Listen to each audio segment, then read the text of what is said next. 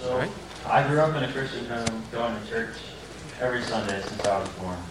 My parents always read me and my brothers Bible stories and did devotions a lot. Right before kindergarten, my dad took me on a one-night camping trip. We were sitting by the lake doing devotions, and my dad asked me if I wanted to accept Jesus into my heart. I said yes, and I prayed and asked Jesus into my heart. Since I was so little, nothing really changed in my life. The rest of my childhood was the stereotypical go to church every Sunday and do devotions when Dad said to on Saturdays. I grew up, I tried to be perfect on the outside and never do anything wrong in school and at church. I judged and held grudges against other people that messed up or weren't good enough in my eyes. In middle school, I started a sin struggle and always tried to keep it on the inside because if people found out, I wouldn't be the same person. I didn't want to disappoint anybody or bring him down with it. I felt a lot of shame and heaviness. I prayed for God to help me out of it, and I wanted to try and fix it myself. This went on for about a year and a half until last summer I finally talked to my dad, and he began telling me about how even in the Bible, the most influential and important people messed up. About how God still wants us to be open and I can and open about what we're dealing with. After that, I didn't really get out of it.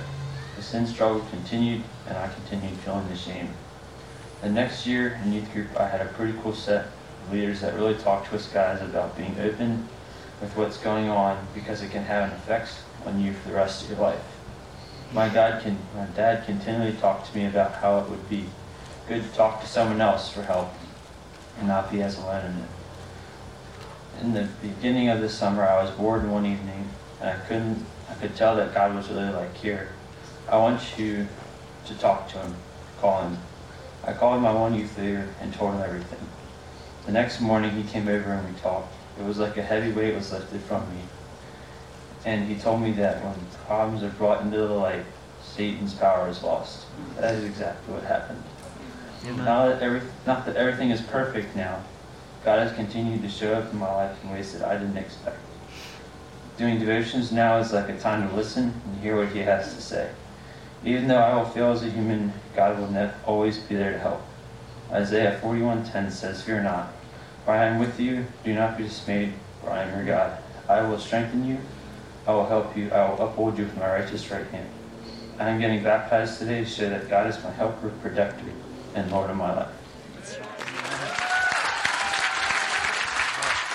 yes, yes.